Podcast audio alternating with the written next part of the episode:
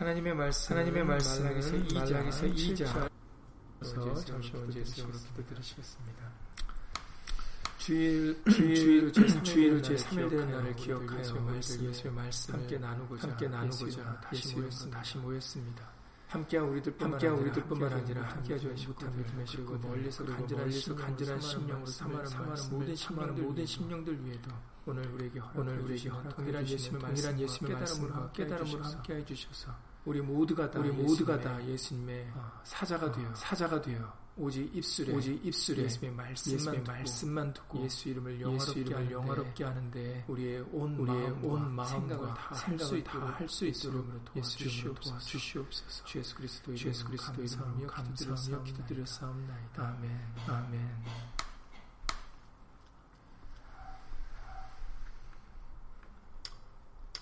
주일의 말씀을 주일의 말씀을 통해서 하나님께서는 레위와 생명과 평강의 언약을 세우셨다라고 말씀하셨죠. 그리고 그 이유는 레위 자손들이 잘 되기 위해서가 아니라 바로 5절에서 밝히셨던 것처럼 하나님을 경외하여 하나님의 이름을 두려워하기 하게 하기 위하여 어, 그들로 생명과 평강의 언약을 체결한 것이다라는 그 목적을 분명히 밝히셨습니다. 그렇기 때문에 제사장들은 레위 사람들은 누구보다도 하나님을 경외하여 하나님의 이름을 영화롭게 하는데 생각과 마음을 다 했어야 되는 것이죠. 그러나 그들은 어, 그렇게 하지 못했기 때문에 결국은 8절 말씀에 그들이 언약을 파기했다, 파했다라고 말씀을 해주고 계시는 것입니다.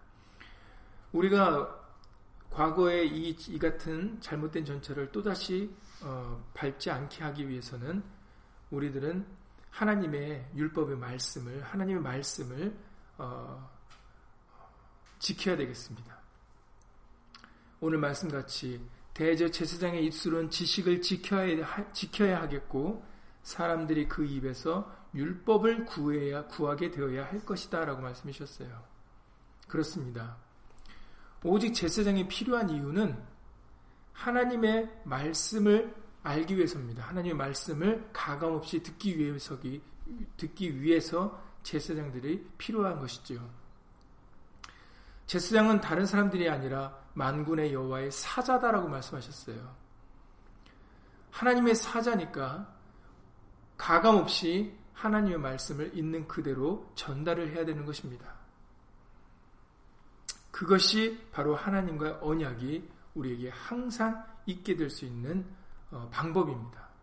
그래서 저 여러분들이 진실로 생명과 평강을 사모하신다면 우리의 삶 속에 예수님이 주시는 평안이 있고 그리고 예수님이 주시는 영원한 생명이 있게 되기 위해서는 우리는 하나님의 사자로서 하나님의 말씀에서 결코 벗어나는 일이 없도록 해야 되겠습니다. 민수기 22장에 23장에 걸쳐서 보시면은 여러분들이 잘 아시는 발람 선지자에 대한 얘기가 나옵니다.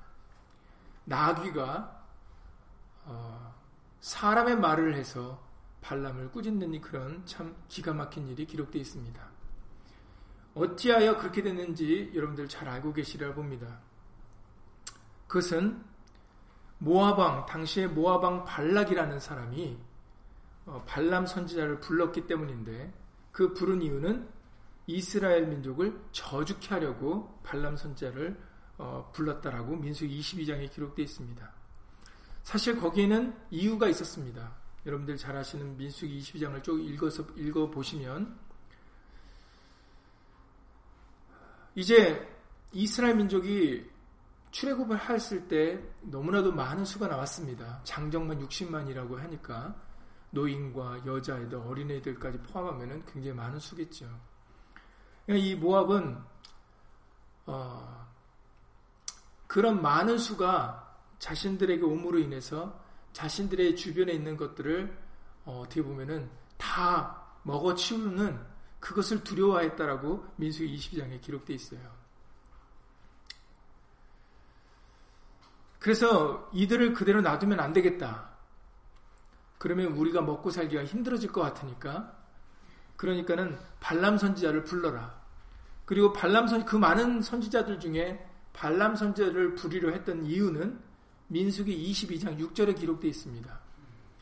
민수기 22장 6절에 보시면은 그 이유는 발람 선지자가 복을 비는 사람들은 복을 받고 저주를 하는 사람은 저주를 받았다라고 기록되어 있어요.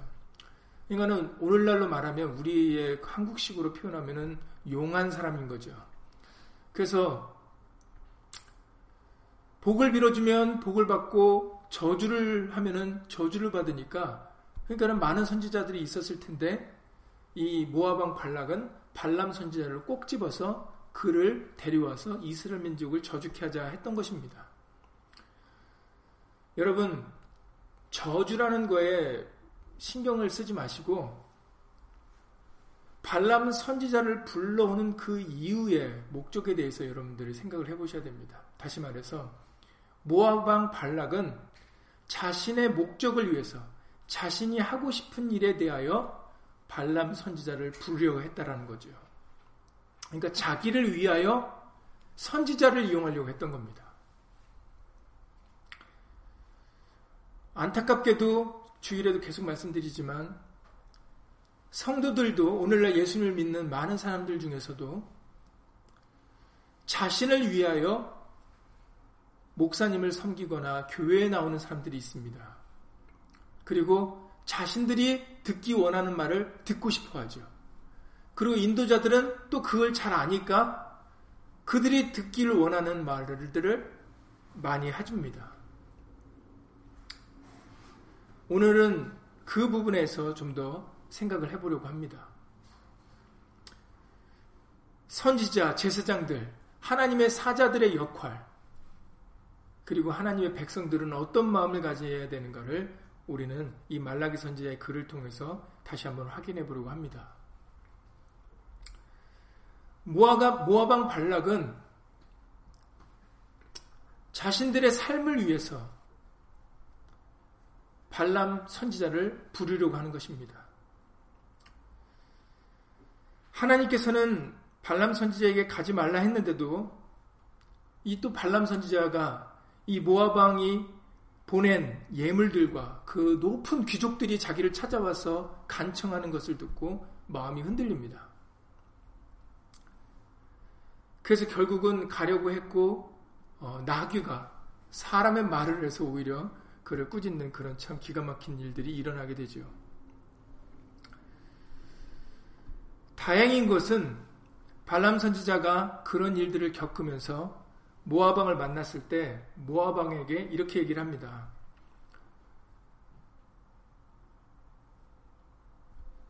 민수기 22장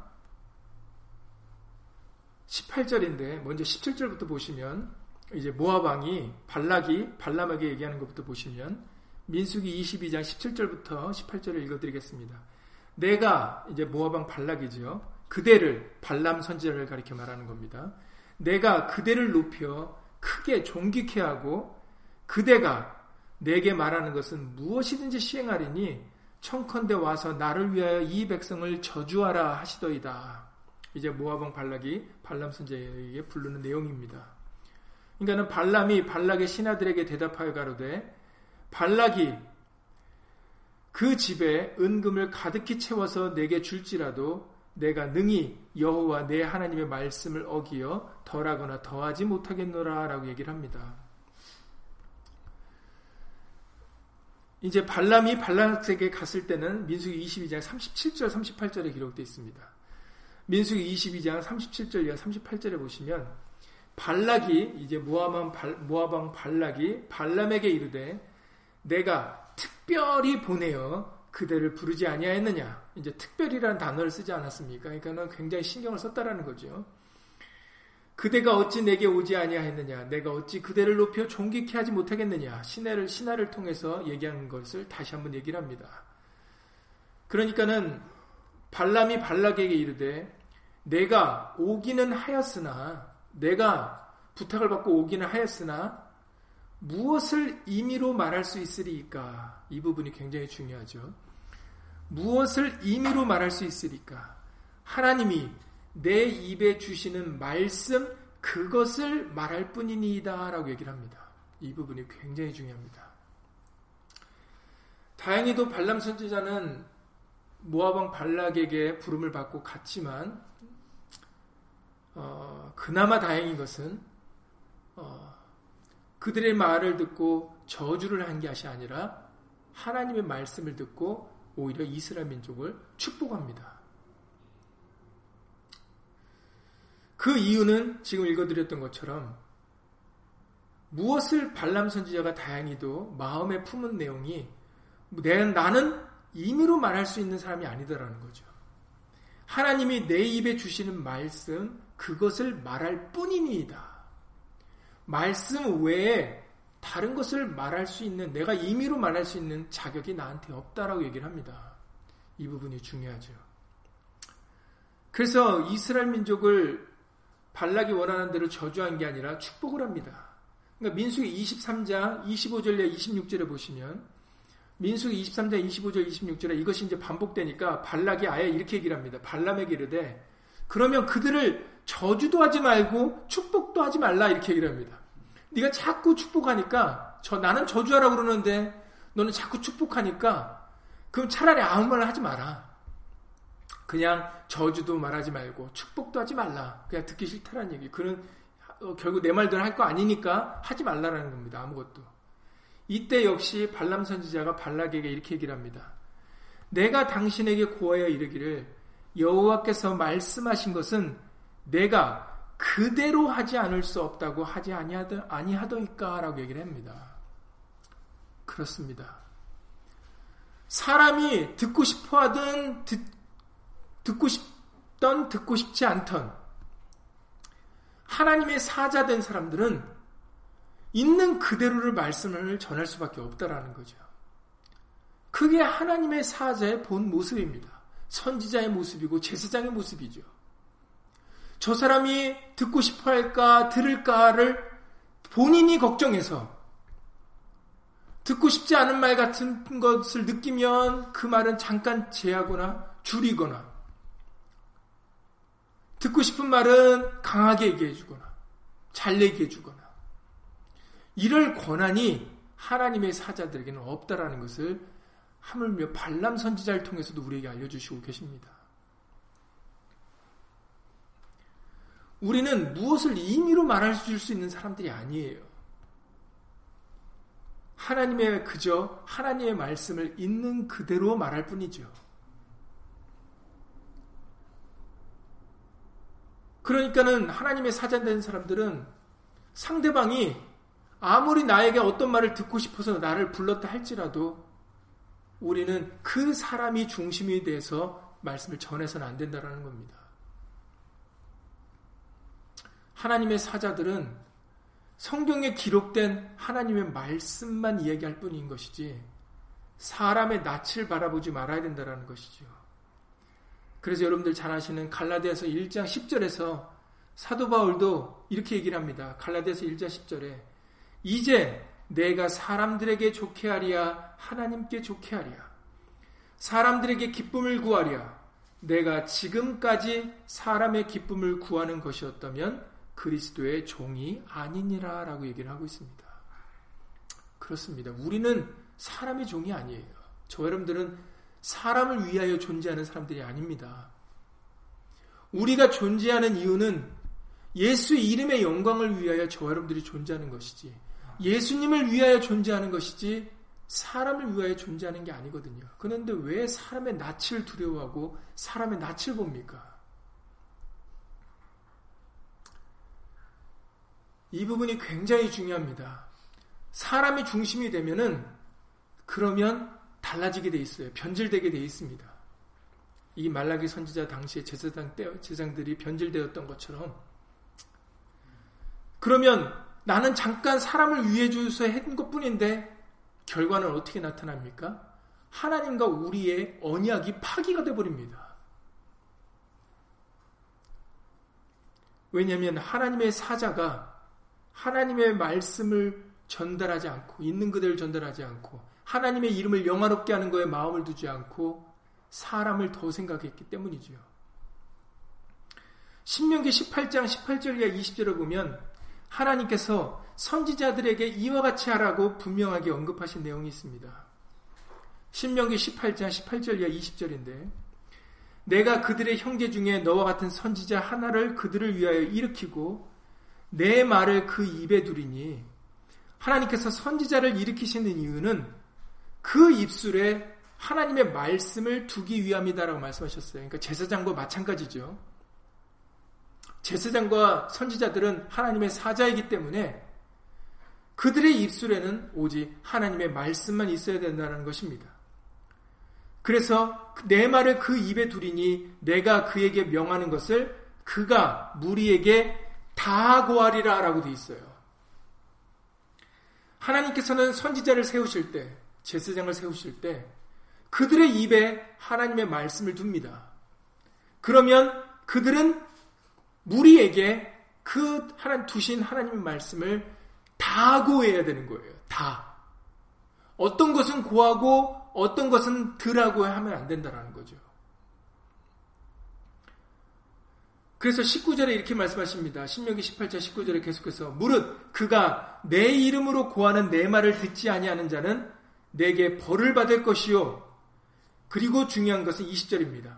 내가 고하라고 명하지 아니한 말을 어떤 선지자가 만일 빙자히 내 이름으로 고하든지 다른 신들의 이름으로 말하면 그 선지자는 죽임을 당하리라 하셨느니라 라고 말씀하셨어요.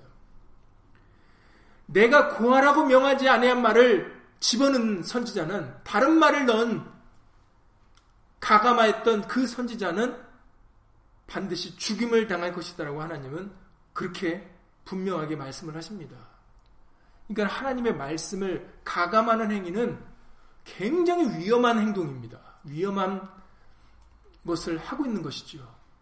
그래서 이번 주일에도 말씀드리지 않았습니까? 하와는 그 뱀, 강교한 뱀이 질문했을 때 그냥 아무 생각 없이 했는지는 모르겠습니다. 하나님의 말씀을 얘기하는 것처럼 했지만 하나님께서는 정령 죽으리라는 그 말씀을 만지지도 말고 먹지도 말고 만지지도 말면 죽을까 하노라라고 그 말씀을 변제시키지 바꾸지 않았습니까? 그랬을 때 마귀는 그 틈을 노려서 너희가 결코 죽지 않을 것이다라고 얘기를 합니다. 첫째 아담과 하와는 그렇게 하나님의 말씀을 온전하게 받아주지 받지 못하고 전하지 못했지만 둘째 아담으로 오신 예수님은 마귀에게 세 번 시험을 받으실 때 기록하였을 때 기록되었을 때 하나님의 말씀 기록된 말씀으로 분명한 말씀을 마귀에게 전달하심으로 인해서 그 말씀으로 승리하였음을 마태복음 4장의 말씀과 누가복음 4장의 말씀을 통하여 우리에게 다시 한번 알려주셨습니다. 그게 첫째 아담과 하와와 둘째 아담으로 오신 예수님의 차이점입니다. 그것이 사망과 생명의 차이점이에요. 로마서 5장에서는 첫사람이 불순종함으로 인해서 이 땅에 사망이 들어오게 되었다라고 로마서 5장 17절 이하에서 말씀하셨습니다. 그리고 한 사람이 말씀을 순종함으로 생명이 있게 되었다라고 그렇게 로마서 5장 17절 이하 19절에서 말씀하십니다. 여러분, 하나님의 말씀을 정확히 전달하지 않으면, 다 구하지 않으면, 우리에게는 사망입니다. 그러나 하나님의 말씀 있는 그대로를 구하고 그 말씀을 청중하면은 우리에게는 생명입니다. 그러니까는 어찌 이 중요한 일을 사사로이 사람의 생각으로 가감할 수가 있겠어요. 그러니까 오늘날 말씀을 전하면서 말씀 그대로를 다 전달하지 않고 사람이 듣기 좋은 말로 아름다운 말로 표현을 하게 되면 하게 되는 행위는 굉장한 위험한 일을 하고 있는 거죠. 그래서 사도 바울도 내가 복음을 전할 때 아름다운 말로 하지 않겠다라고 선언을 하셨던 이유가 바로 그거에 있습니다.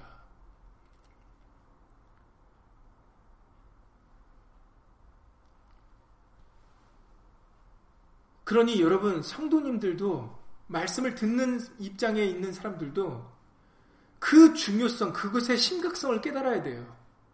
말씀이 있는 것을, 말씀에 기록된 것을 그대로 전달하는 것이 우리에게는 생명이고, 가감하는 것이 생명, 아니, 그것이 사망이다라는 것이 말씀을 듣는 사람들에게도 그것이 인식되어져 있어야 됩니다. 그것의 심각성을 알아야 돼요. 그냥 편하게 들을 게 아니다라는 겁니다.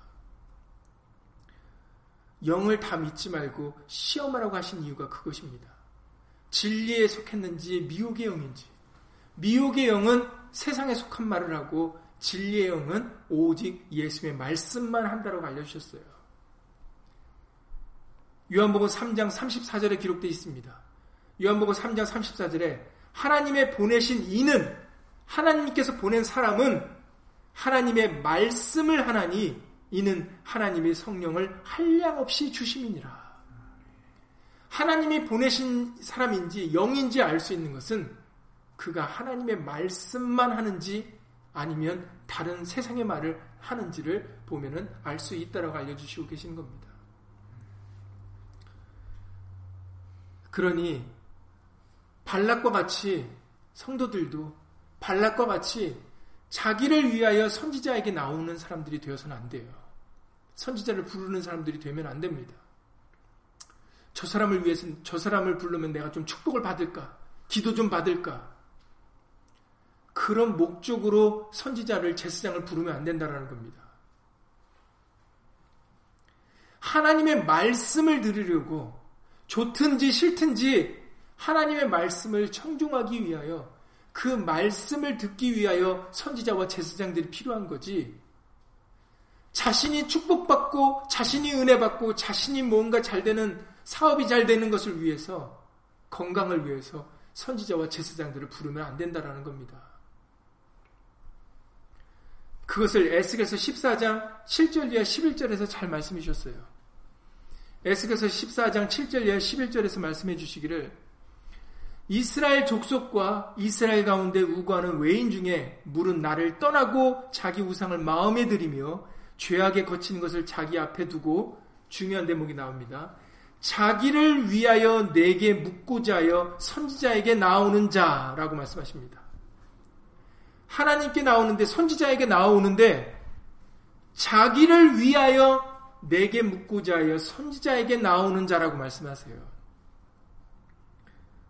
나 여호와가 친히 응답하여 그 사람을 대적하여 그들로 놀라움과 감개와 속담거리가 되게 하여 내 백성 가운데서 끊으리니라고 말씀하십니다.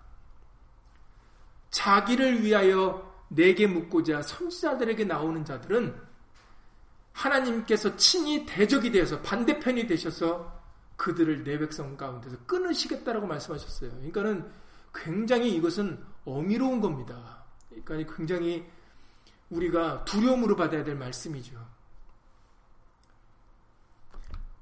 자기를 위하는 행동, 자기를 위하여 선지자와 제사장에게 나오는 이 사람은 지금 큰일 날 행동을 하고 있는 겁니다. 그거를 인식하셔야 돼요. 근데 아무도 그런 인식을 하지 못하고 그게 당연합니다.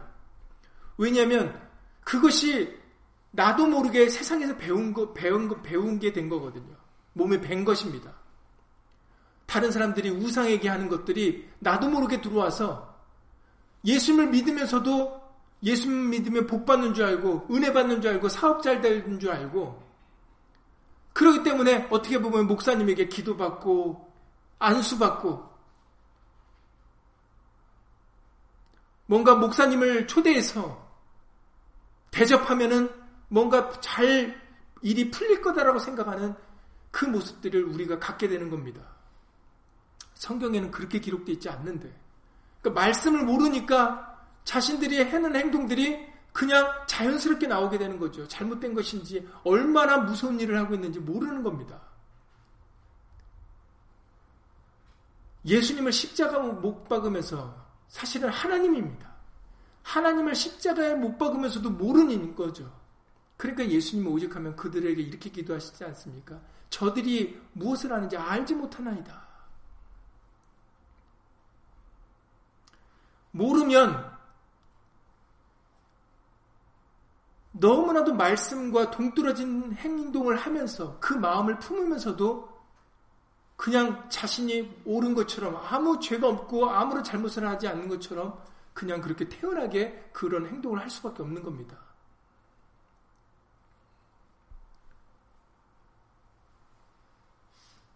그리고 에스겔서 14장에서 계속해서 이렇게 말씀하십니다. 물으러 자기를 위하여 내게 물으러 선지자에 나오는 자에게만 말씀하시는 것이 아니라 9절부터 에스겔서 에스겔서 14장 9절부터 계속해서 보시면 이번에는 선지자들에게 말씀하십니다. 만일 선지자가 유혹을 받고 말을 하면 나 여호와가 그 선지자로 유혹을 받게 하였음이니와 내가 손을 펴서 내 백성 이스라엘 가운데 그를 멸할 것이라. 선지자의 죄악과 그에게 묻는 죄악이 같은 즉 각각 자기의 죄악을 담당하리니 이는 이스라엘 족속으로 다시는 미혹하여 나를 떠나지 않게 하며 다시는 모든 범죄함으로 스스로 더럽히지 않게 하여 그들로 내 백성을 삼고 나는 그들의 하나님이 되려 함이니라. 이 말씀을 해주시는 것은 하나님과 우리와의 그 관계가 대적의 관계가 아니라 온전한 관계가 되기 위하여 이 말씀을 들려주시는 것이다라고 알려주시는 것이죠. 그러니 자기를 위하여 내게 묻고자의 선지자에게 나오는 자와 또 유혹을 받아서 또 거기에 짝이, 짝을 맞춰서 그런 좋은 얘기를 들려주는 평강이 없어도 평강하다라고 얘기를 해주는 그 선지자는 그 둘은 동일하기 때문에 동일하게 하나님께 심판을 받을 것이다라고 말씀을 하십니다. 물으러 나오는 물으러 나오는 자나 그 말을 해주는 자나 하나님께서는 동일하게 취급하시겠다고 말씀하시는 거예요. 그리고 이 어미로운 말씀을 들려주시는 것은 우리를 위해서라고 알려주십니다. 우리가 하나님과 우리와 온전한 관계가 이루어지기 위하여 레이와 세운 생명과 평강의 언약이 우리에게 온전히 있게 하려고 바로 이 말씀을 들려주시는 것다라 알려주십니다. 그러니까 우리를 위협하려고 들려주시는 게 아니다라는 거죠. 그러니까 우리의 유익을 위해서 들려주신 말씀이니 우리는 들어야 됩니다. 우리는 자기를 위하여 신앙생활 하시면 안 돼요. 자기를 위하여 교회에 나와서 예수님 말씀을 들으려고 하면 안 됩니다. 예수님을 위하여 예수 이름을 영화롭게 하는 것에 마음을 두기 위하여 예수님을 믿으려고 해야지. 제사장이나 선지자가 욕심을 부려서는 안 돼요. 다른 마음을 품어서는 안 된다라는 겁니다. 자기를 위하는 마음이 조금도 있어서는 안 된다라는 겁니다. 선지자나 제사장이나 백성들 모두가 다 자기를 위하라는 마음이 있어서는 안 돼요. 왜 교회에서 분쟁과 다툼이 일어납니까? 그것은 그들이 예수 이름의 영광을 위하지 않고 각자가 자기를 위하기 때문입니다. 자기의 생각이 중요하고 자기의 경험이 중요하고 자기의 판단이 중요하니까 그러니까는 각자가 그것을 주장하니까 교회 안에서 시기와 질투와 분쟁과 다툼이 일어나는 것이다라고 고린도전서에서 말씀을 해주십니다. 여러분 그러한 행위는 굉장히 지극히 위험한 행동입니다. 그것을 우리가 인식해야 됩니다. 오직 하나님의 사람들은 하나님의 말씀 밖에 벗어날 수가 없어요. 그래서 우리에게 이번 주일에도 다시 한번 알려주셨지만 요즘에서 계속 반복해서 들려주신 말씀이 무슨 말씀입니까? 요한복음 12장 49절 이하 50절입니다.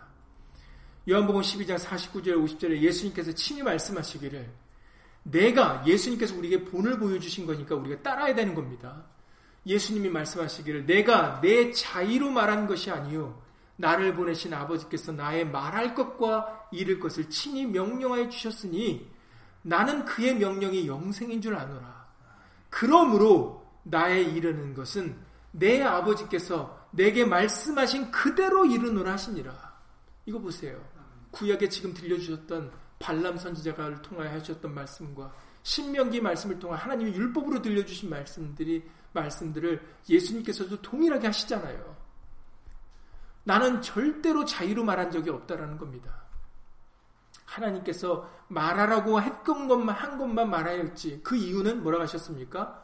왜냐하면 아버지의 명령이 말씀이 영생이기 때문이라는 겁니다. 여러분, 우리에게 생명을 줄 수 있는 것은 예수님 말씀밖에 없어요. 다른 것은 우리에게 생명을 주지 않습니다. 그런데 사람이 생각하기에 다른 것이 나에게 도움이 되겠다, 유익이 되겠다 생각하니까 다른 것을 끌어다가 전하는 거예요.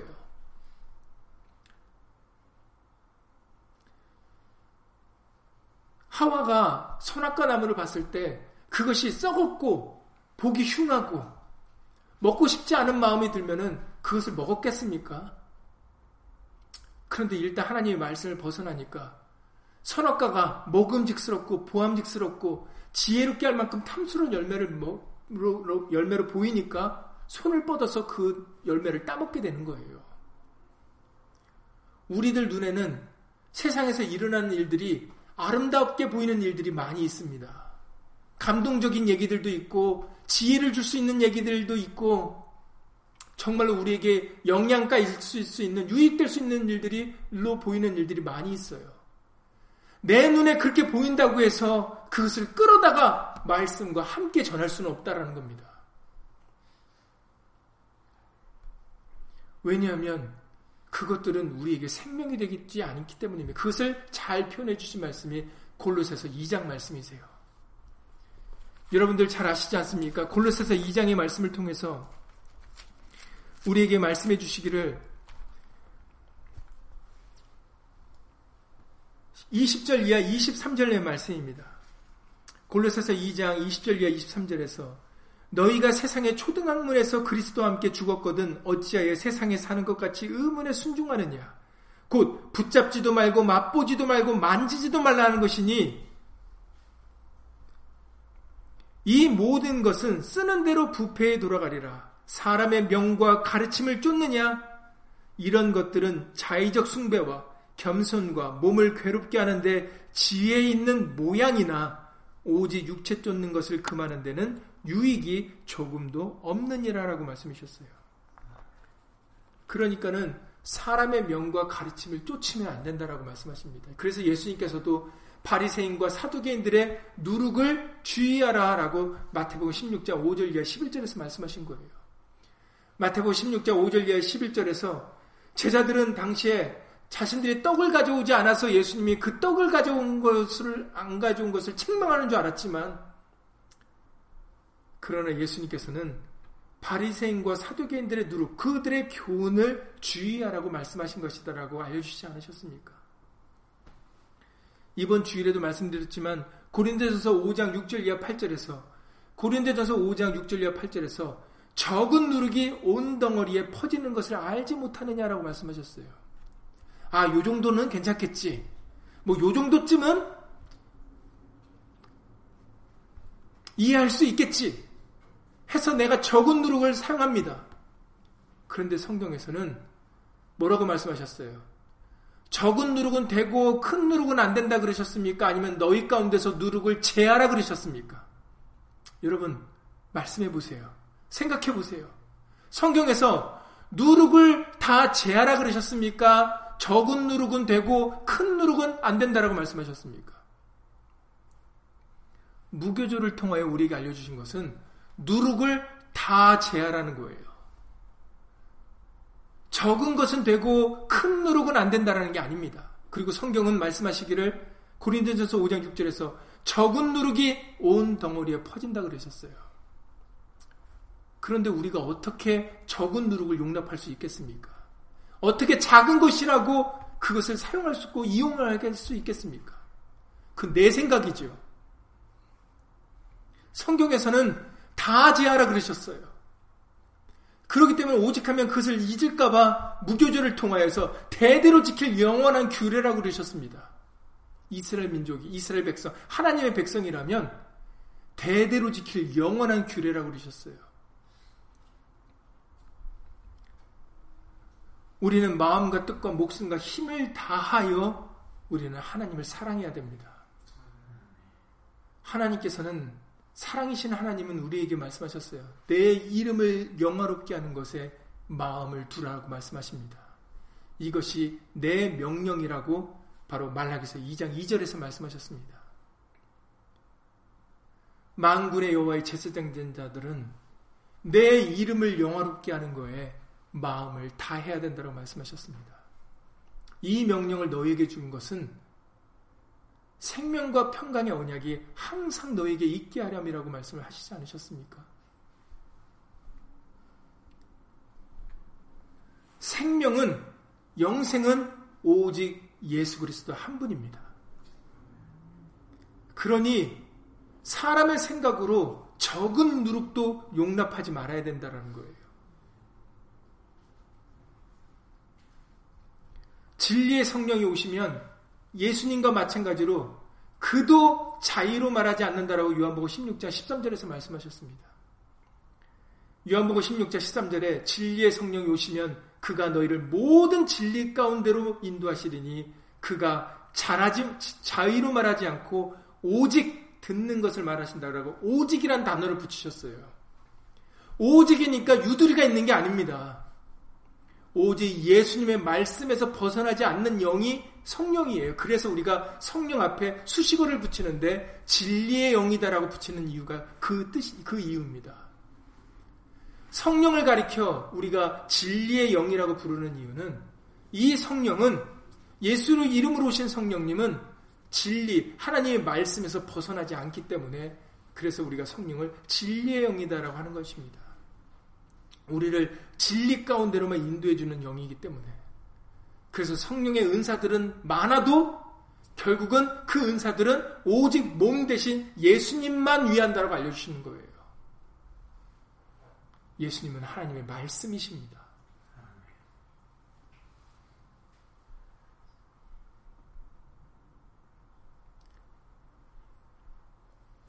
대저 제사장의 입술은 지식을 지켜야 하겠고 사람들이 그 입에서 율법을 구하게 되어야 된다는 것입니다.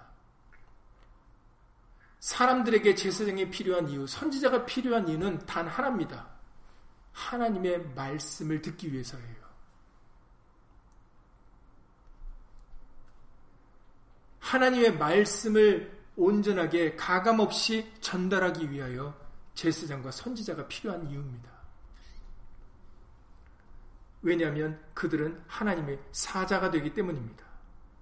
하나님의 사자는 사실은 자기의 말을 할 수 있는 권한이 없어요. 주일에도 말씀드렸다시피. 그러니까 그들에게 다른 것을 요구하면 안 됩니다. 다른 소리를 들으려고 하면 안 되죠. 오직 예수님에 관한 말씀만 듣고 싶어 하셔야 되고 들어야 되는 것입니다.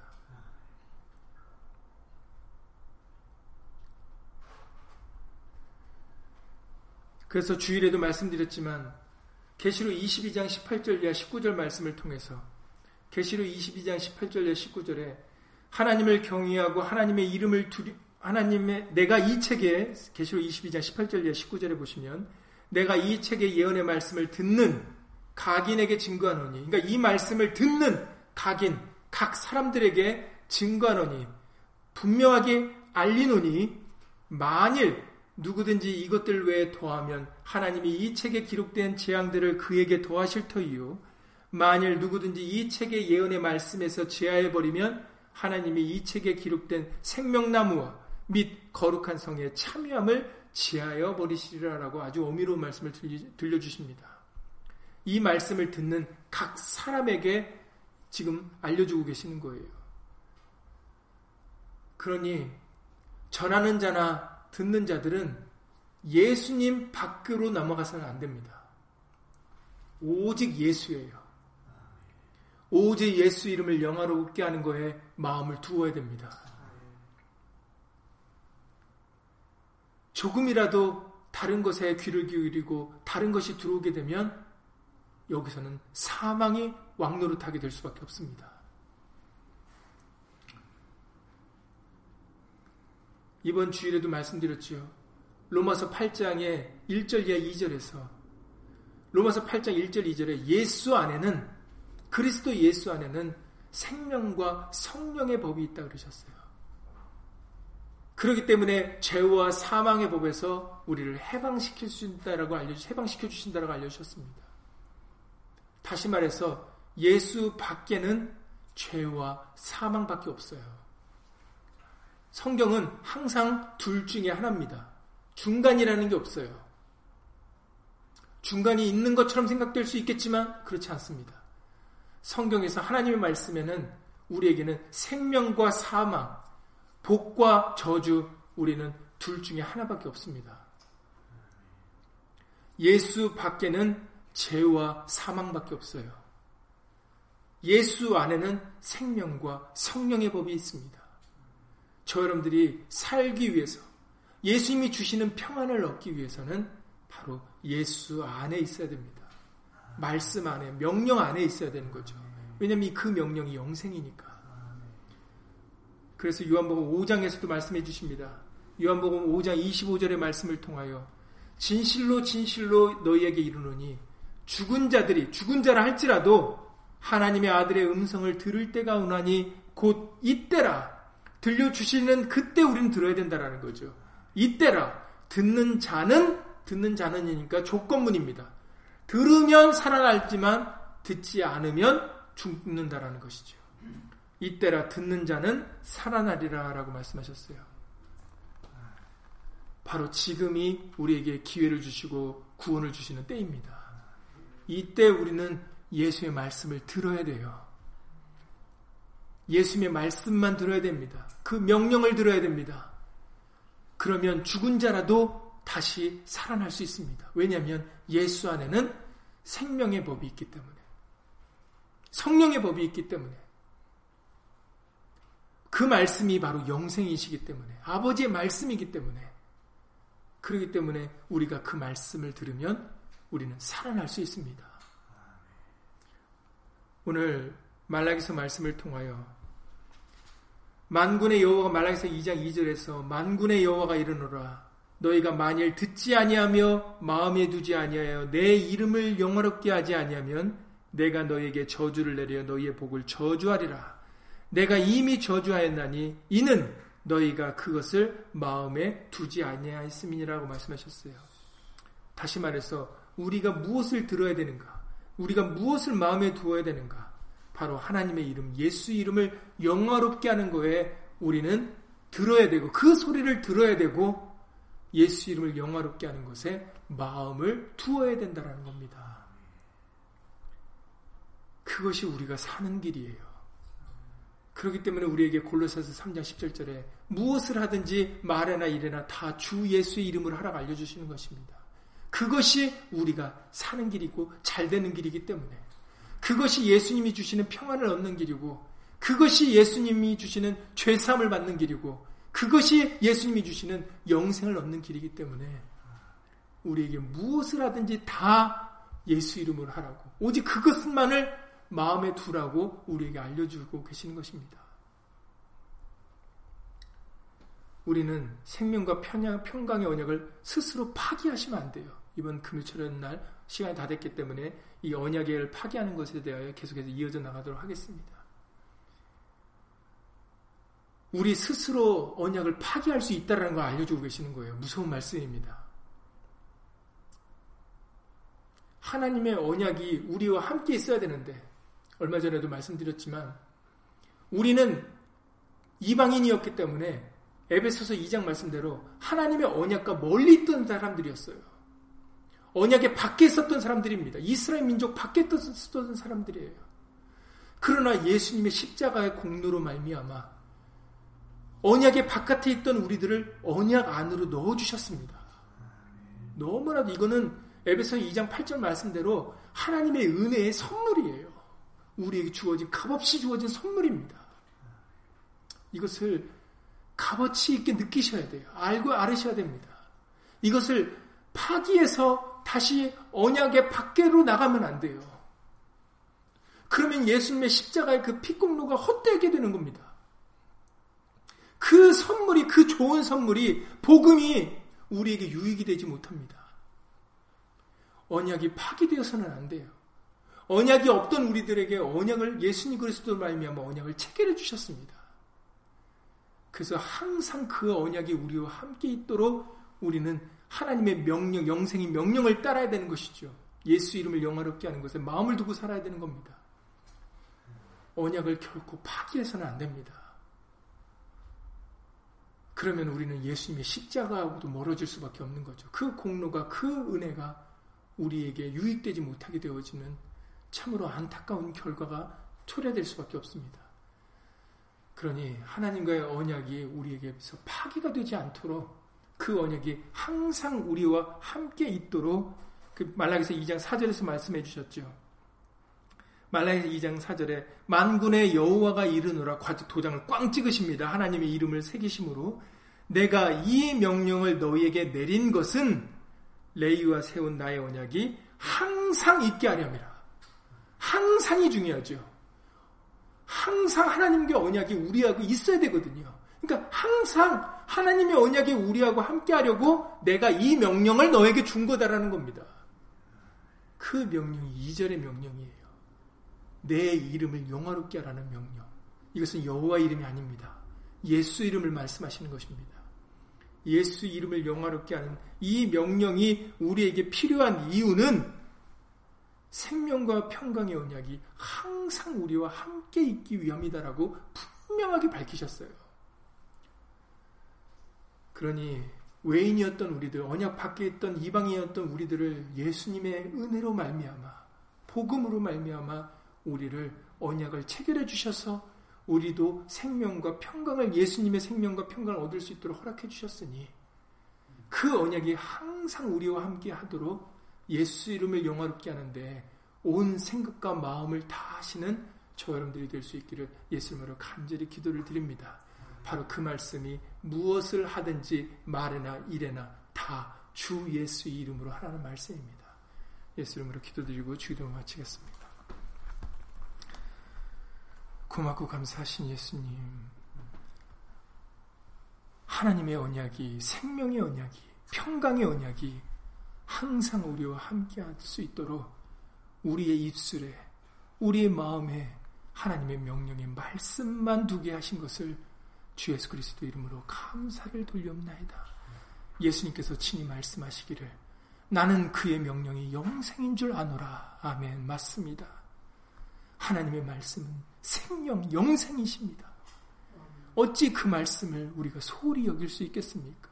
어찌 그 말씀에 세상의 누룩을 섞을 수 있겠습니까?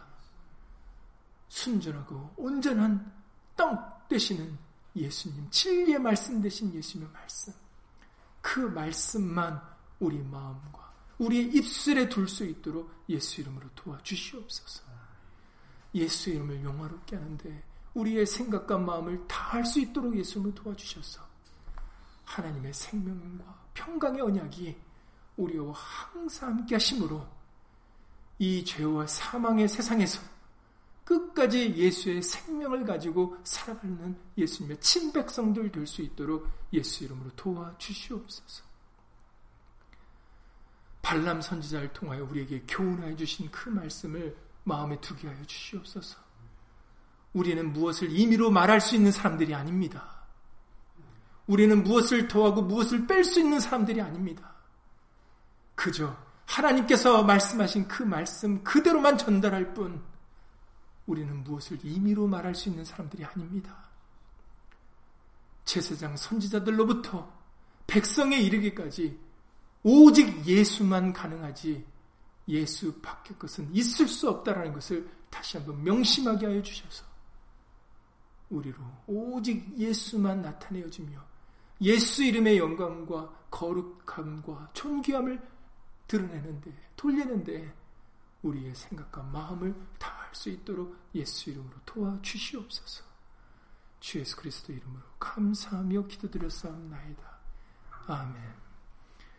하늘에 계신 우리 아버지여 이름이 거룩히 여김을 받으시오며 나라 임하옵시며 뜻이 하늘에서 이룬 것 같이 땅에서도 이루어지이다. 오늘날 우리에게 일용할 양식을 주옵시고 우리가 우리에게 죄 지은 자를 사하여 준 것 같이 우리 죄를 사하여 주옵시고 우리를 시험에 들게 하지 마옵시고 다만 악에서 구하옵소서. 나라와 권세와 영광이 아버지께 영원히 싸움나이다. 아멘.